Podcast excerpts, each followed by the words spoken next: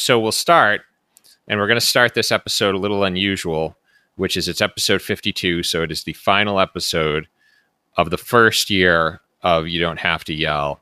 And for those listening, of course, I have the Data Monkey Mike with me today uh, as we cap off the end of every month with. In addition, I have a very special guest.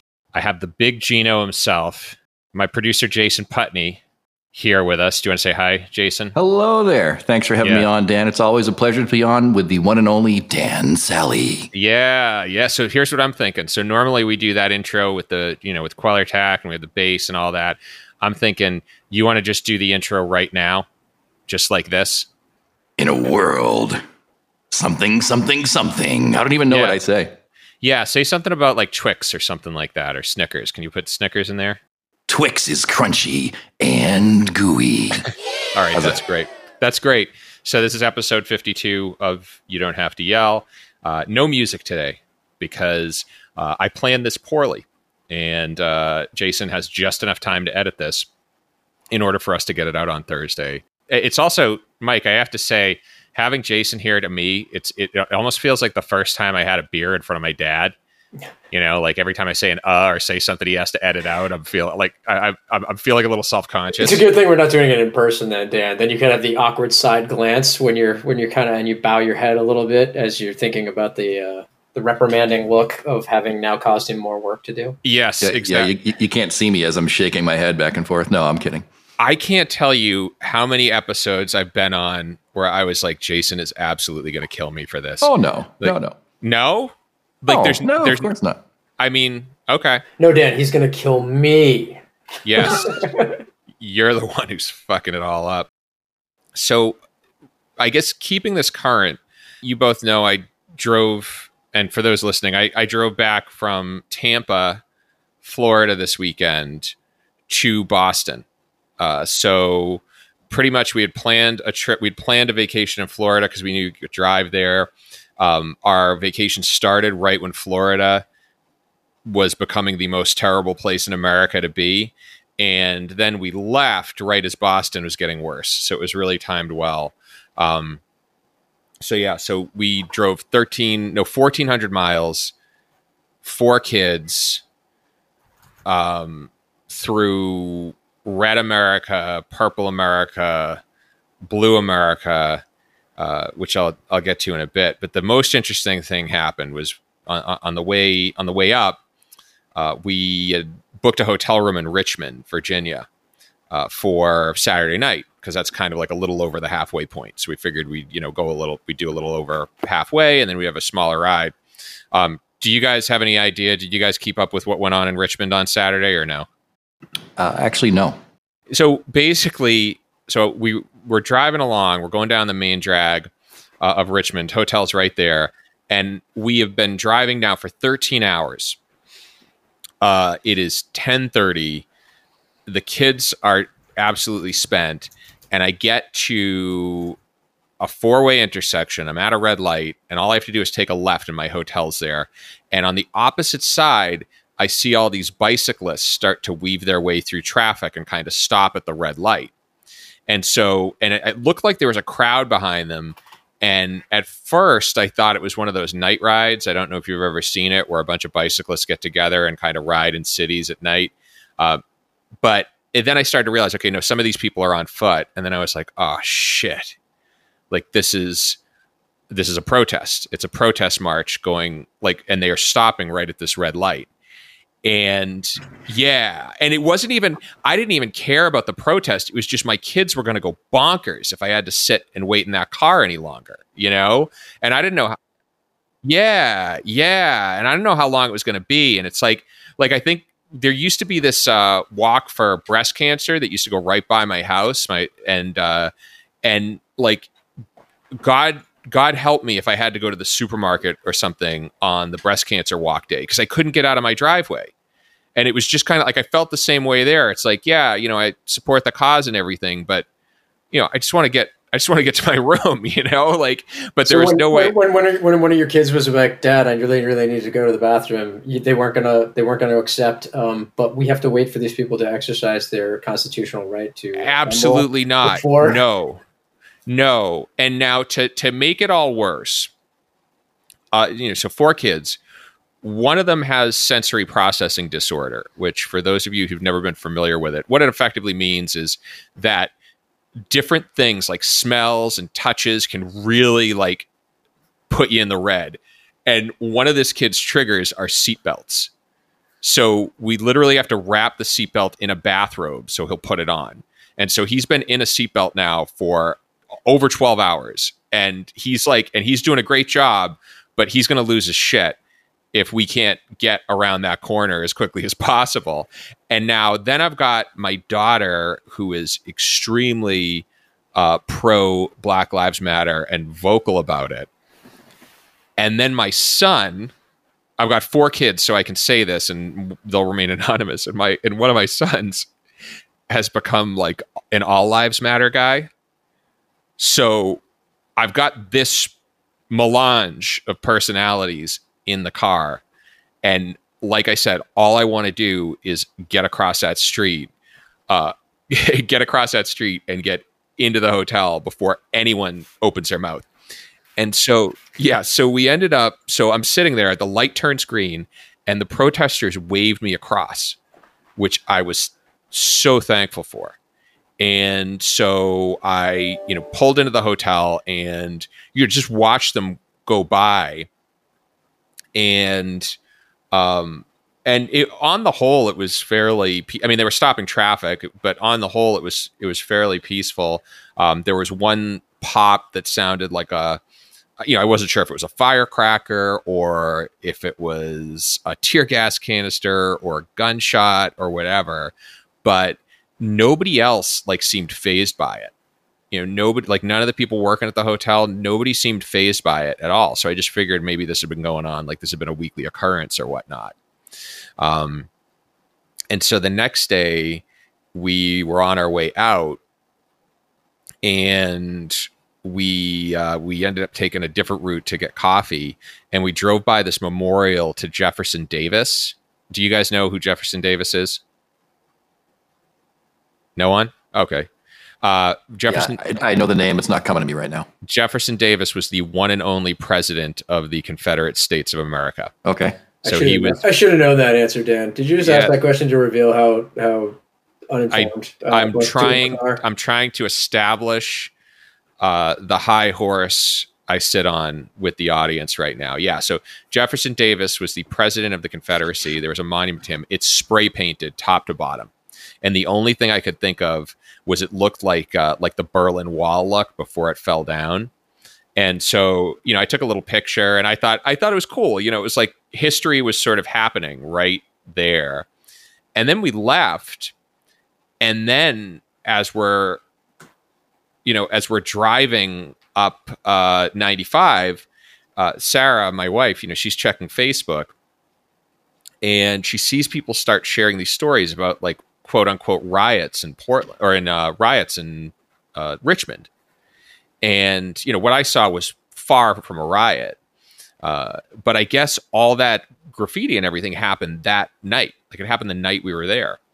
And I, I guess part of the reason I started off with this story is because I drove down to Florida, which is, if any of you have watched the news at all, I mean, effectively, it's like uh, it's it's it's being sort of cast as as you know, it's being sort of cast as the scene to Contagion in a way, um, and and and if you you know, if you were to again watch uh, the news or watch certain outlets, you would think Richmond was in flames.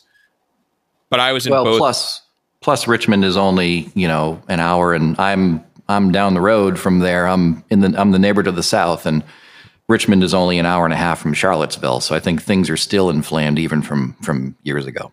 Oh yeah, of course, of course, and I think it just goes to show that we all have to kind of get out of our bubbles here a bit. And granted, I'm not advising anybody travel to Florida. You know, I'm not advising anybody like can continue with life as normal in the sense of either COVID or race relations. But what I am saying is that these are problems we can deal with, and we don't have to induce panic attacks over it. You know, You know, it's kind of the way I've sort of thought about the Portland reporting, right? Yeah. I mean, we get these sort of, you know, someone takes a cell phone video of like someone breaking a window and then posts it to the internet. And like somehow that's now all of Portland, yes, right? It's just windows Yes. being smashed everywhere. Like, you're like, I, I doubt that's an accurate representation because I certainly don't hear it from the people I know who live in Portland. Are not sending me emails being like, "It's a you know, it's riots in the streets here." Yes, yes, hundred percent. You are hundred percent right, and I think, um, and, and and I and this is something too that I guess you know, getting into something I've picked up as I've continued to do this show and continue to talk with more people across the country and people who are experts in different fields and so on, is that you know what I see is a a system that functions on crisis or a system that almost where where party has changed from in a lot of ways what you believe in to what you fear you know because because i look at like i look at the people who are most concerned about portland or most concerned about chicago for example right they don't live in portland or chicago right like chicago isn't asking for Washington to send federal law enforcement to pacify the gangs. Right. They're not voting that way, right? And Portland isn't asking for them either. You know, and to, to kind of turn that on its head, right? The the Affordable Care Act, just as just as an example, something that I I back, and I'm a and I'm generally I think did more more good than harm. But you know what? There were places that weren't asking for it and and I, I I feel like there is this tendency now to assume that if part of the country isn't subscribing to your view of how things are in your region that they're wrong and maybe they're just people as smart as you people as well informed as you who just are dealing with different conditions on the ground Yeah, I You think know? I think I like the way you frame that, right? Because you know, to come back to my Portland example, right? The um, you know they've got we've got sort of federal agents that have been dispatched to Portland, right? That are um, supposedly, I mean, at least what you would hear, like kind of driving around the city and in in some cases not really identifying themselves, in some cases potentially detaining people. Um, that that would theoretically, I think, be be somewhat unconstitutional. And if these are dispatched by the federal government on behalf of this, what is the you know where where like where are all the the Second Amendment people and the and you know the the Federalists? I guess I'm saying to your point, Dan, there there no longer is really sort of the any any consistency to the underlying beliefs 100% about rights being trampled on, right? Like wearing a mask is like somehow now that's my rights being trampled on on some un you know unknown constitutional right that I have to not wear a mask or something. yeah Versus like then dispatching federal troops into a state uh, when they've been asked not to, to then uh, either harass or potentially detain people who are, um, in some case, maybe causing some damage, but in a lot of cases, maybe just protesting. Yeah. Uh, and but that but you you're a states rights person who and liberty person but that's somehow okay you know? Like i, I guess I, i'm i'm confused by there doesn't seem to be any logical through line anymore to any of this. It's more about to your point it's more just about demonizing the other side and and, and creating a list of things to fear about them. Yeah. And and and your guests, since this is kind of like our year in review kind of Yeah. show, um, your guests have really hide- highlighted uh, a bunch of poignant differences among the regions. yeah Um, and there's a bunch of them too. But one of them, for example, is uh, religion. Mhm. Uh, you know, see, I- see, I I think people on the coasts, certain parts of the Northeast and certain parts of California, forget that there are other parts of the country out there. And just because, and vice versa. And just because we use the same currency and speak the same language doesn't mean we live in live the same lives. mm-hmm. So for for religion, it's kind of like religious people from the Northeast and California.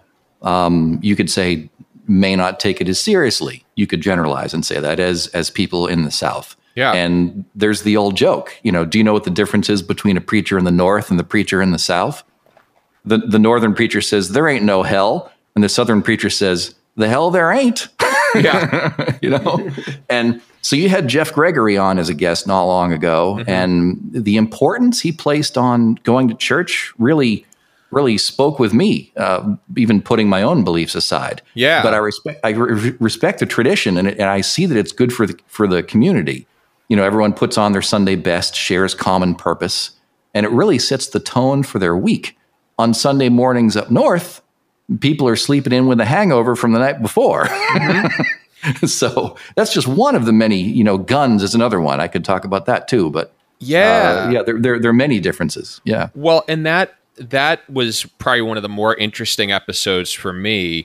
Uh, again, for those of you who hadn't heard haven't heard it, Jeff Gregory uh, is the Constitution Party candidate for North Carolina's fifth congressional district, and he was he said something really interesting, and this was before the uh, protests, before George Floyd was killed, before the protests erupted and everything, which is he basically said that he was kind of treating COVID almost like 9 11 in a way. And he said it is better to have a disaster where people die, such as 9 11, than it is to preemptively curtail someone's rights to prevent it. And so, again, to put that in the context of COVID, it is better to allow people to go to church and put their own lives at risk than it is to curtail the rights of uh, the rights of worship or the freedom of religion. And I, I kind of, you know, it sat with me. I mean, I didn't, I, I still didn't agree with it. Obviously, there's something really fundamental in me that says, you know, this is a serious thing. We ought to stay home, on and on. However, if the government had come along on September 10th, 2001 and said, you know, we're going to need to monitor this. You're going to need to take your shoes off before you get on the plane, on and on. I wouldn't have been cool with that. And so I think I think there's there's a legit point there. And again, if we look at the response to the murder of George Floyd, you know, no one was saying don't go out and exercise your right to protest. And again, I agree with that. Um, but I I do think the two kind of go hand in hand for whether you agree with me or not. You know, I do think I do think if you know if if if we truly are a country that's going to say, you know what, the government is not going to step in in this case, we've got to kind of accept the consequences. Um, Yeah, I know? think I think the argument right would be that um, two twofold, right? That uh, letting people take sort of their own quote personal risk is one because of the infectious nature of a virus. Like you're not just taking the risk yourself, right? You're you're going to expose other people to it. Um, and but again, even if you take that out of it and said, well, all the, you know, all these people went to the same place together, so they all knew they were at risk, and, and maybe their families all you know support that decision, and so therefore uh, it is what it is.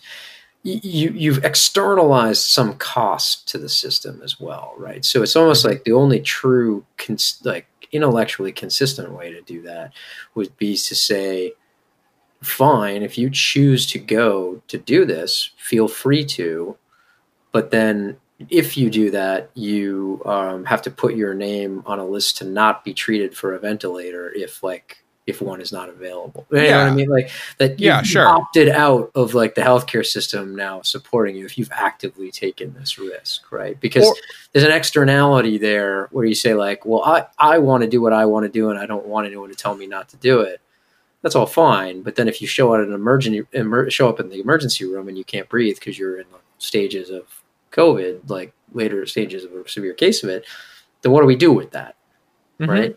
Because now you're going to now cost resources to the rest of the system for that. So I don't know. It it, it raises some interesting questions because, but it's something that you and I touched on. I think on on one of our calls, Dan, when we were talking about, you know, how much I was puzzled by the pro the you know the sort of the health uh, public health community sort of seemingly um, endorsing going to the protests, which I thought was a bit you know hypocritical if you were going to not let people get together for worship, but then you're going to let them get together, or you endorse getting together for protests. I, it, only because there just seemed to be no consistent through line around the risks. Yeah, yeah, absolutely, absolutely, and and I I, I think it, it, you know it the the the the problem that comes up too is I do feel like, um, and and Jason, you can probably maybe speak to this better than I can, Mhm. but I I feel like folks, let's just call it red America for lack of a better word. Sure. You know, right. more more conservative leaning folks. I feel like they feel a bit browbeaten. Is that Oh. fair? Oh, definitely. There was a guy Yeah. behind me. I was at Starbucks with my daughter on Saturday, and there was a Yeah. guy who was talking to, he appeared to be having a date with a girlfriend. It appeared to be like a first or second date. And I overheard him, and he proudly said, Yeah, I'm a redneck. Mm-hmm. and and uh, yeah, I, I- see that as as somebody who's in the middle myself. I follow I follow as far as let's say as far as alternative media, not the not the not the mainstream media, but as far as alternative media, um, independent reporters and blogs and that kind of thing. I follow people on the left and the right, Yeah. and I would say both sides are complaining a lot. Mhm. Um, some gripes are legitimate, some are not. But it is very, very true that um, the people on the right feel browbeaten, which is a good word to use, and they feel threatened. But then again, people on the left do too. I mean, Yeah. because you know, if you live out in the if you live if you're a conservative you, if you live out in the sticks let's say in, in a poor rural area and there isn't much of a social safety net this gets into the differences between conser- the fundamental differences between the left and the right if you're out in the sticks in a rural area there's not much of a safety net in your town you learn not to rely on the system because there isn't one and conservatives tend to be very focused on safety and have a respect for tradition. And that kind of causes them to move slowly when it comes to societal change, just like their Yeah. town, just like their town moves slowly. You see? So it's it's really interesting to me how um, how uh, heavily the demographic uh, not demographic, the, the, the geographic regions uh, influence uh, people's political decisions. Yeah. Oh, and and I would say the divide, as I've seen it, starts is becoming more you know rural and urban or densely populated and less. Um, but the the interesting thing that I saw in Florida, and and obviously like I consumed all sorts of data uh, on what was going on in Florida before I went. Uh, one of my kids is a diabetic. I can't make a mistake here. Uh, and for mental health reasons, I had to get out of town. Absolutely. Uh, there was a better chance of stress killing me than COVID before I left. Um, but Mike, you and I talked about this in the last episode. You know, in looking at the data on Florida during the peak, during the peak in Massachusetts, I should say. So during the peak, March, April, when everybody was scared of it, right?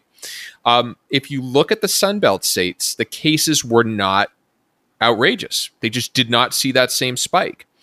And I think some of the friction to things like wearing a mask, to the severity of the virus, I think the hard stance that folks in regions affected by it took on what other states should be doing almost stiffened the opposition in a way. So now there's all this disinformation out there because there's just going to be disinformation. You if you want to believe anything, Google it. You will find a case, you know? But um but I think it almost made people more hardened in their stance. And so now, you know, again, the Sun Belt has been hearing nothing but doom and gloom and now they really have to worry, right? But it's not as effective anymore because they've basically gotten this shock treatment for uh, a couple months. And uh, and I think I said this on a prior episode. What I've noticed in the arc of uh, COVID, especially in southern regions, is it starts to happen right around people, right around the time people would start turning on the air conditioning. You know, so right about the time everybody's clustered indoors and in enclosed environments is when it spikes, and vice versa. You know, and, and in Circulating contrast, the same air. Yeah. that's it. That's it. And in contrast, you look at when it hit the Northeast, it was when it was cold. You know, the instant people started open their windows, all of a sudden it and of course we had taken some precautions. Um, but I, I do see that. I mean, I, I do see that as as as as as part of the problem. I, I just I don't think we have. Um, I, I think there's a great mistrust for folks who think differently, and I think there is a tendency not to assume that they know how to act in their own best interests. Just so, just like uh, you'll hear conservative media talk about the homeless problem, yeah, in L.A or yeah. uh, you know it's it's the same thing. It's like they just they they can't understand how somebody might think and act differently. I don't know if anybody has a comment on that but that's just kind of no but i think it's interesting because i what what the way i'm thinking about it is um you know there's sort of two concepts that are, i want to put together here. One is sort of the concept of, of, of boundary of analysis. The other is we call like the narcissism of small differences right? Mm-hmm. they say like you ever, I don't know if you've ever heard of the concept of the narcissism of small differences, but it's just, you know, that you can agree on 99% of the same things, but it's the 1% you disagree on that, that can lead to incredible, you know, um, uh, fights. Right. And that's it. And that's where the people are most of the most vocal. Right. Yes. So I think in the, anyone who's married will understand that. and so, um, I guess that's where, and so I'm thinking of the boundary of analysis because it's just the point being that I think we divide along certain lines and forget and lose track of the fact that like perhaps the things that we're fighting about are actually a very small percentage of the total things we probably actually agree on. Mm-hmm. You know, yeah. um, like you know, it's like you can fight over you know should schools be you know locally financed or publicly financed or federal financed or we can come up with all different sort of things that you you know public schools versus charter schools or whatever but can you all agree that we want we want children to be educated and you want them to be prepared for the world right like you know what i mean so we we tend to structure the boundary the analysis in such a way that it emphasizes these differences that we get the most um, sort of vehemently opposed to each yes. other on. Yes. Um, and sort of and run roughshod over sort of the common humanity a lot of times. Yeah, I you know, uh, getting back to Jeff Gregory and uh, the guest that was on the episode after him, Nathaniel Lane. Uh, again, Jeff Gregory, exceptionally conservative. Nathaniel Lane is the chair of the Ohio Green Party, so on the opposite end of the spectrum. And the thing I found the most interesting is they both agreed on the same economic problems. Like they both were in, they both were very much in agreement on what the problem was, and they just had entirely different ways of of of getting there. Hmm. Um, I think and I think people agree on a lot. They they like the it's just the, the same end result. You know, mm-hmm. it's just we disagree on how to get there. I think. Yeah, but I, I think the the other interesting thing that I've seen, and again in in doing this podcast, I've started to uh, get looped into third party social media circles. So, for example, I get updates from Texas Libertarians, I get updates from the Green Party. Um, and you start to understand uh, uh, what positions are are based are are really based in either the Democrats or the Republicans trying to get you to hate the other party and which ones are real. So a, a great example is again if we take Portland as a as a case there. Um, Green Party, Libertarian Party, both dead against the sending of federal law enforcement into Portland or into Chicago, right? Dead against it.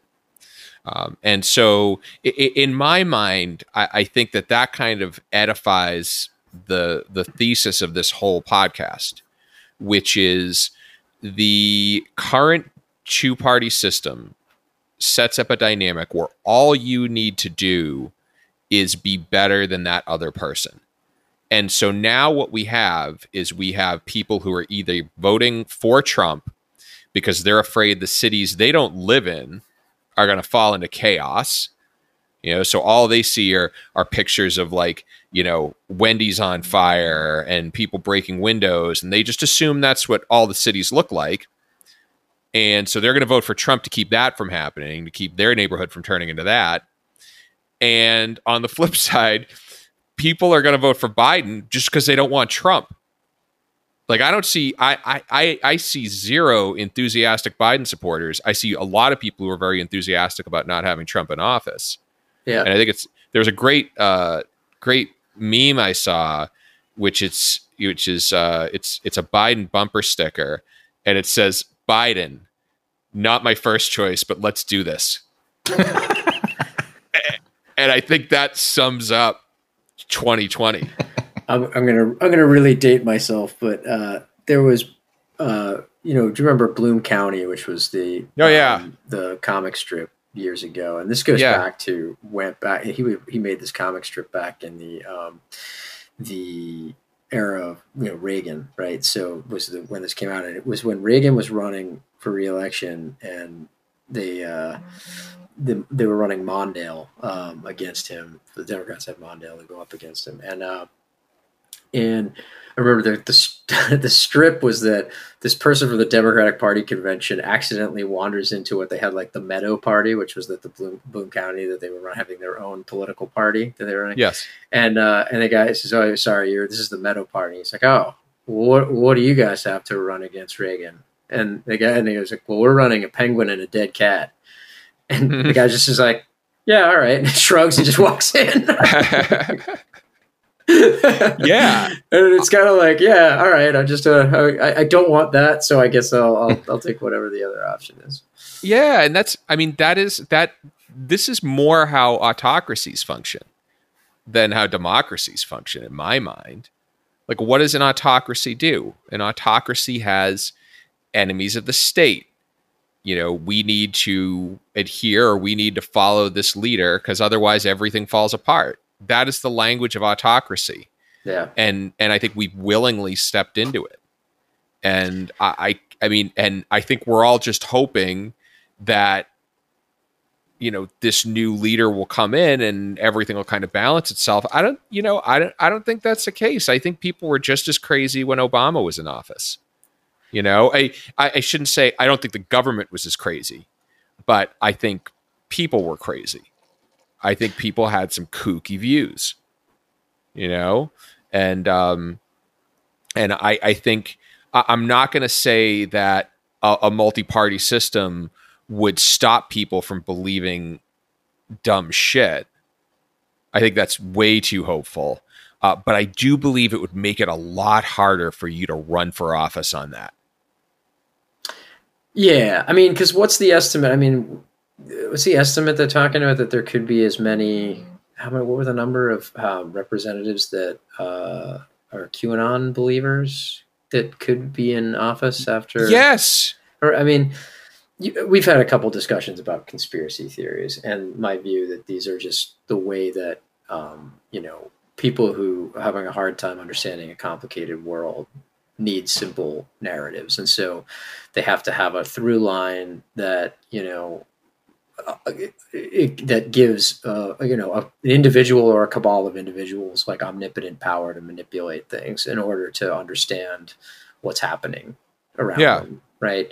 Um, and yet, you know, so that's now gone mainstream enough that there are actual like representatives who are off to Washington to find out whether Q is a real thing. I mean, for real?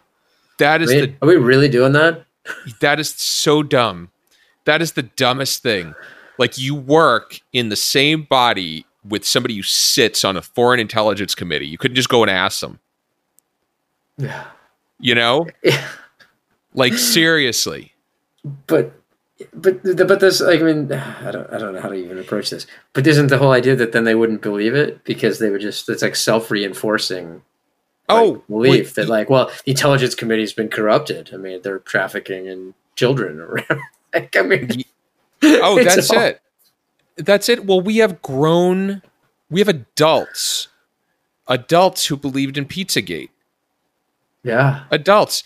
I saw an adult, again, an adult, like with a job, with a Facebook profile using his real name, post a an advertisement for an upcoming Glenn Beck episode that talked about the way Black Lives Matter, Muslims, and communists were co-conspiring to bring down America. Mm, of course. Because why not? Why not just throw the communists in there? yeah. You know, mean, sure. it's like Well, if you we want to you want to capture a, a large enough uh, demographic of age groups. Well, so yeah, you, you want to make sure you throw the communists in because that would be sort of the boomers, and then you want to throw in sort of uh, you know 9-11 for the Gen Xers. Uh, and then we'll do Black Lives Matters for the for the right wing Gen Gen Y. It- Gen, yeah, like know. if the race if the racism didn't get you, hopefully the specter of the Soviet Union will. yeah. Um, And in you fact, know? they're working together. Yeah. But again, like this is somebody like put this is somebody it's on their Facebook profile and and the person like doesn't seem to be very discriminate about who he friends. And he doesn't Yeah. have a and he has a job that would be negatively affected by by posting stuff like that. And they make children. They breed. They make children.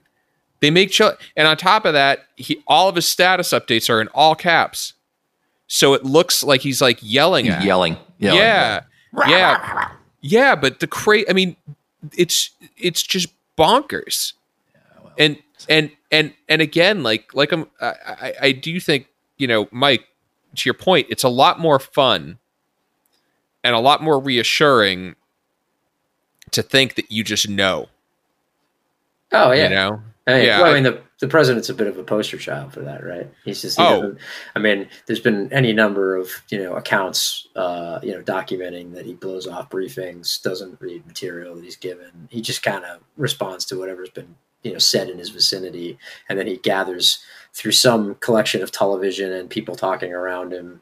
He collects some view and then, you know, his gut just decides what's, uh, what's the right answer yeah, um it's no, no need for nuance or actual you know trying to ask some probing questions to try to get to you know the reality just kind of just make it up make it make it a tough decision based on some random stuff that you heard It, it would it would be interesting to hear his story. You know how Dan, you said it's you think Yeah. pe- you think people are crazy till you hear hear their story and where they came from and their background, and it would be interesting to find out how he got to where he is. yeah. I mean, I do think he's crazy, but um, but now now to be fair, John, who was last week's episode, uh, he's somebody who shares some, you know, some fairly incendiary stuff.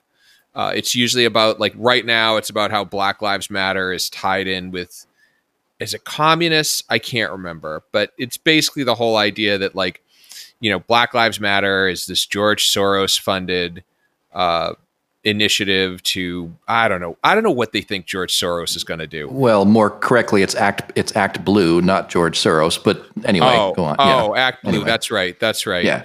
and yeah, and it's just like, and that's like kind of his. That's John's response to everything, and and and we actually I started this podcast specifically because I got into this interminably long conversation with John on climate change. And I realized that we both had enough information backing up our claim that we could feasibly spend the rest of our lives arguing about it and never reach a conclusion. you know, and he, it was, he was a great guest, though. yeah, no, and and the thing is, is like how he got there, how how he got to the point where he was so fearful of the Democrats made sense to me. That's the thing. Like I got why he was angry. You know, I got why he was angry and and to an extent I think with everyone I've spoken with, I get why they're there. Like I get how they got there. And I think the issue is that the parties leverage that. You know, I mean, if yeah i, I think we're I think you're right, Dan. But I think where I think the difference between, say, someone like me and someone like John is his his view led him to being afraid of Democrats, right? And Yeah. some people it leads them to being afraid of Republicans. And I think Yeah. maybe this speaks to the audience you're trying to get after. They they both scare me at this point, uh-huh. Yeah. Yeah. right? Like I don't like I, I don't I can't get on board with most of what either one of them want to do anymore. Like so, um, like looking for a, an alternative here. Yeah. I, I do think a lot of it is about incentive structures. You know, I do think like politicians are going to do certain things, right? If you go to multi party democracies, if you go to democracies that function much better than ours, there is still corruption. There is still the same sliminess that people affiliate with politics. Like it still exists. It's just rewarded differently.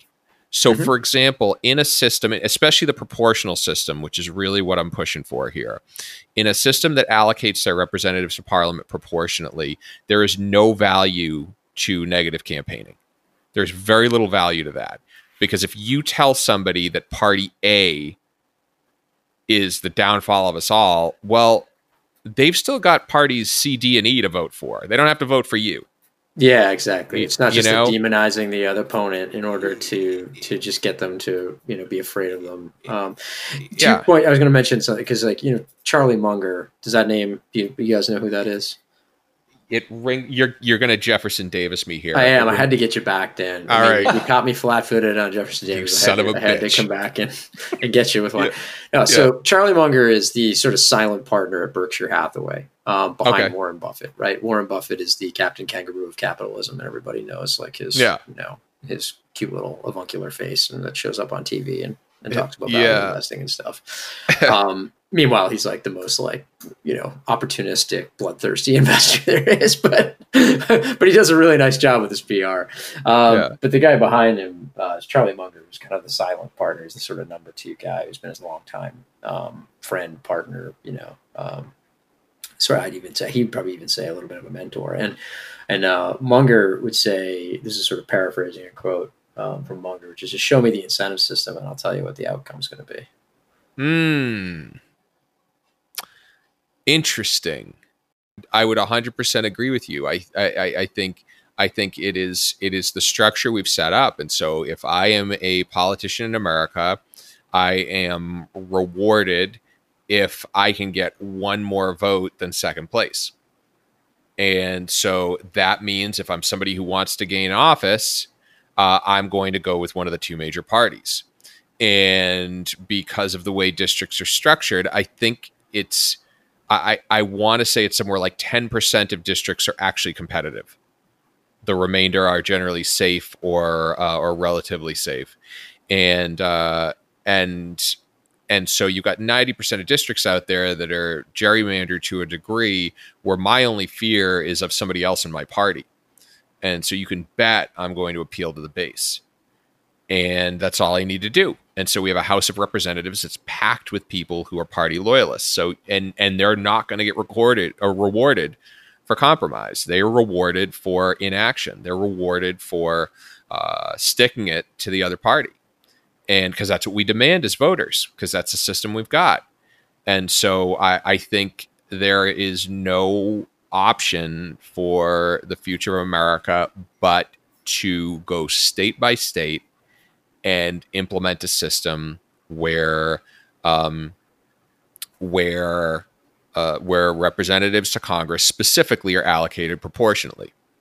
And and there's a couple reasons I say that. Number one, it's because the the allocation of representatives is left up to the states.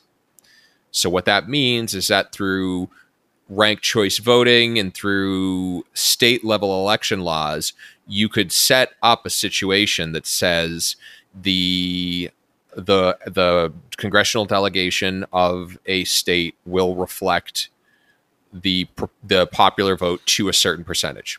So, for example, Jason, where you are in North Carolina, Yes, sir. uh, right now it's seventy five percent Republican, twenty five percent Democrat congressional del- delegation, fifty percent. It's 50 50 in terms of the popular vote. So that means 50% Democrat, 50% Republican.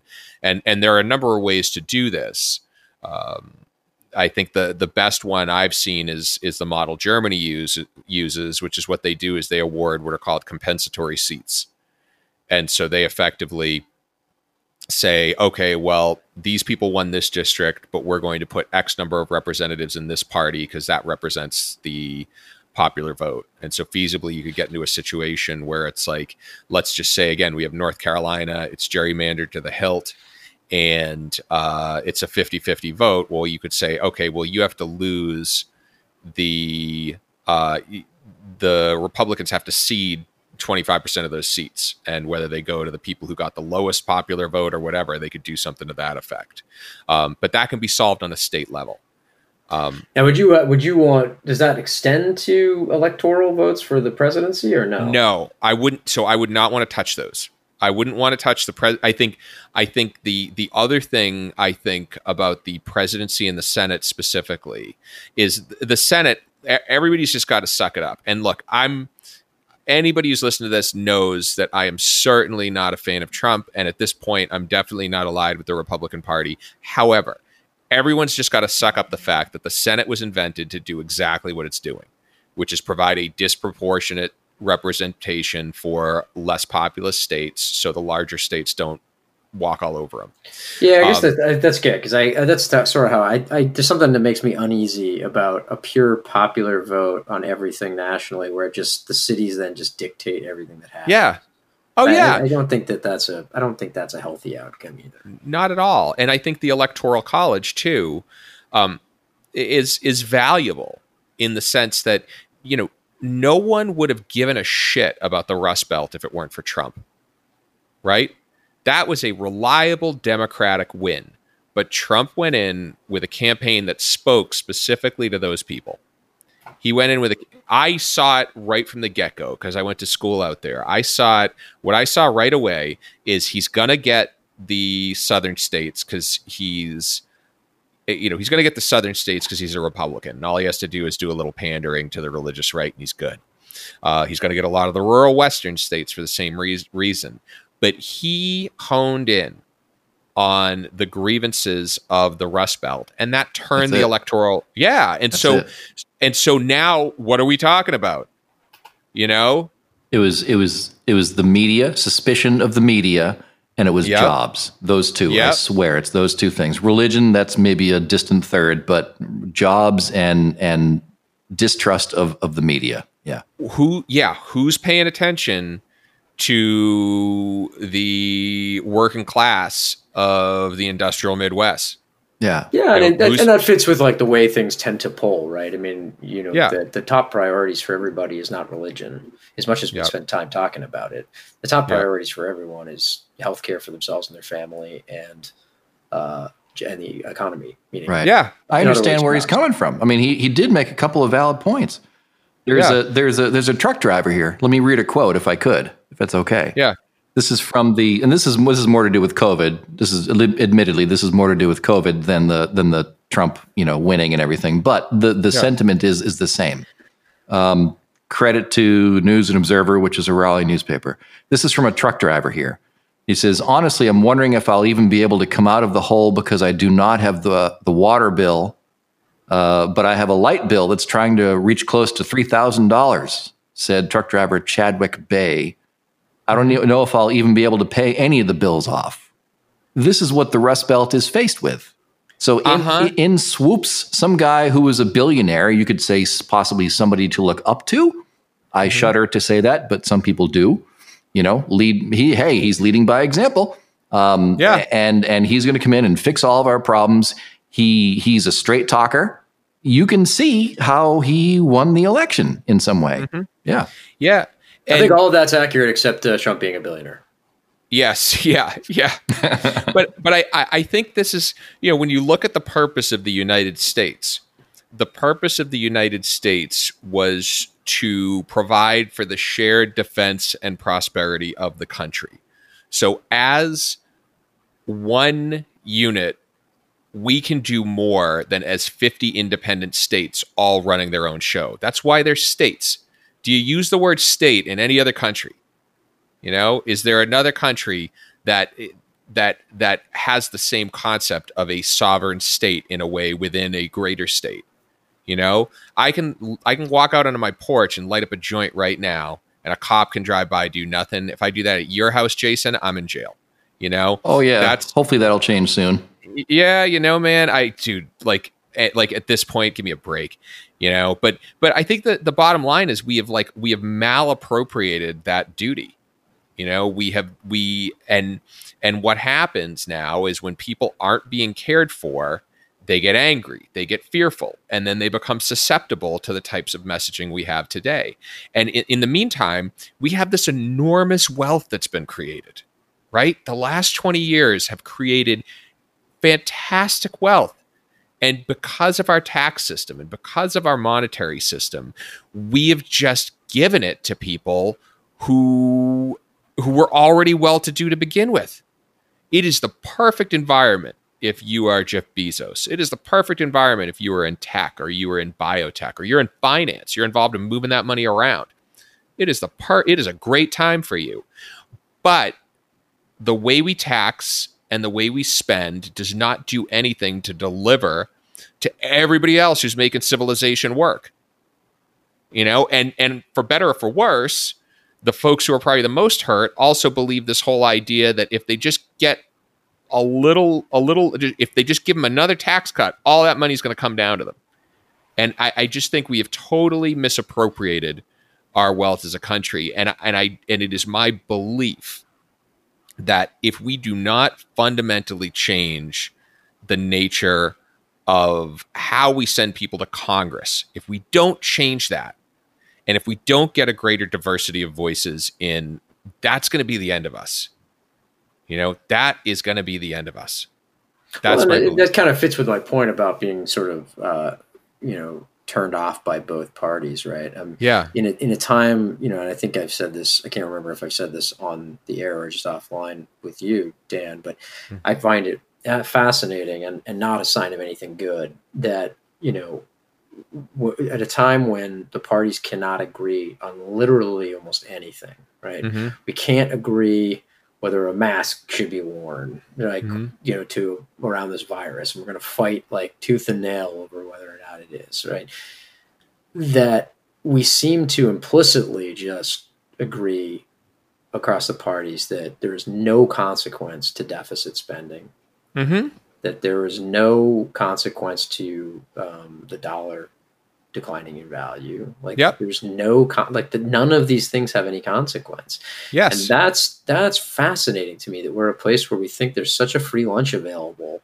You know, when any hmm. you know every every person who's uh, you know ever taken any economics class, like the very first day, they tell them there's no free lunch, and there's a lot of bunk in in neoclassical modern economics. But one thing that I can absolutely agree with is that there's there's there is no such thing as a free lunch. Um, so you can't like this idea that that that it all can be that they can sort of rearrange the deck chairs, but that there's no consequence to it's just how you spend the deficit, not whether or not there's a deficit. 100%. You know what I mean? It's, it's like is an alarming. And and look, it's one thing to sort of say like if the deficit we're talking about was like one percent, two percent, three percent, or inside the nominal growth rate of the economy. But when you're talking about numbers that are now like 10, 15, 20% of the economy, and this is just like, yeah, we, we are trying a massive experiment that um, I'm I'll be, you know, I'm, I'm, I'm, I guess curious to see how it goes, but a little fearful of how it's going to end.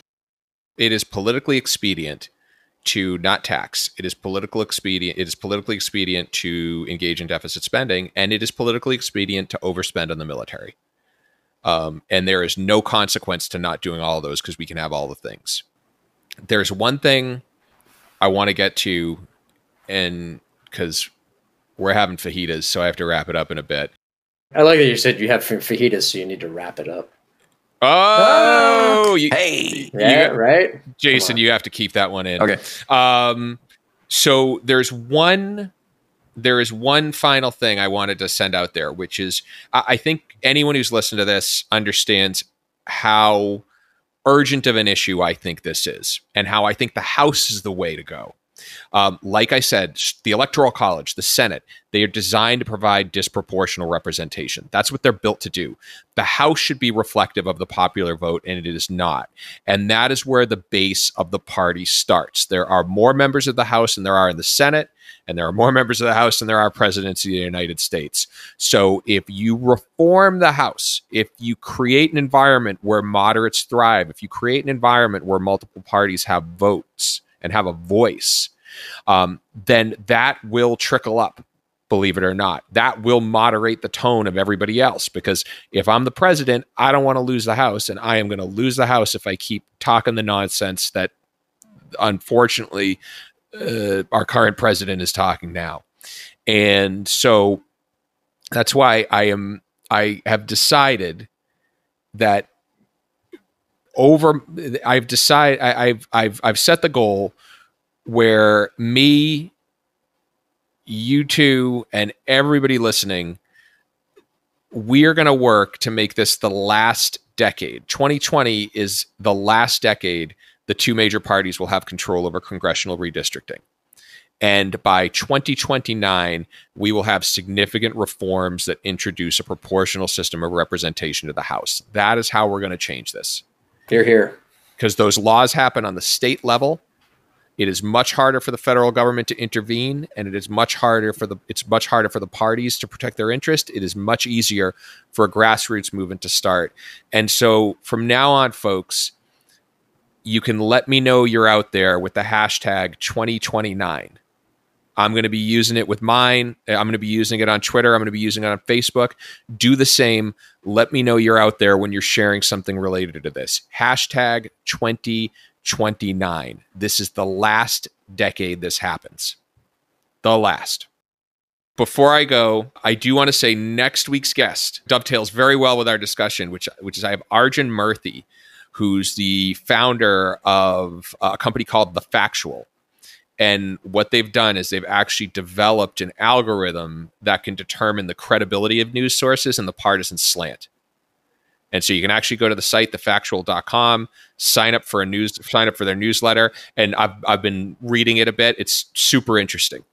Um, but again, what they do is they're designed to really cut through the fog. So I'll be talking to him about kind of how they do it and and why this is important. And I think, especially given our conversation, there's never been a more important time for something like this than now.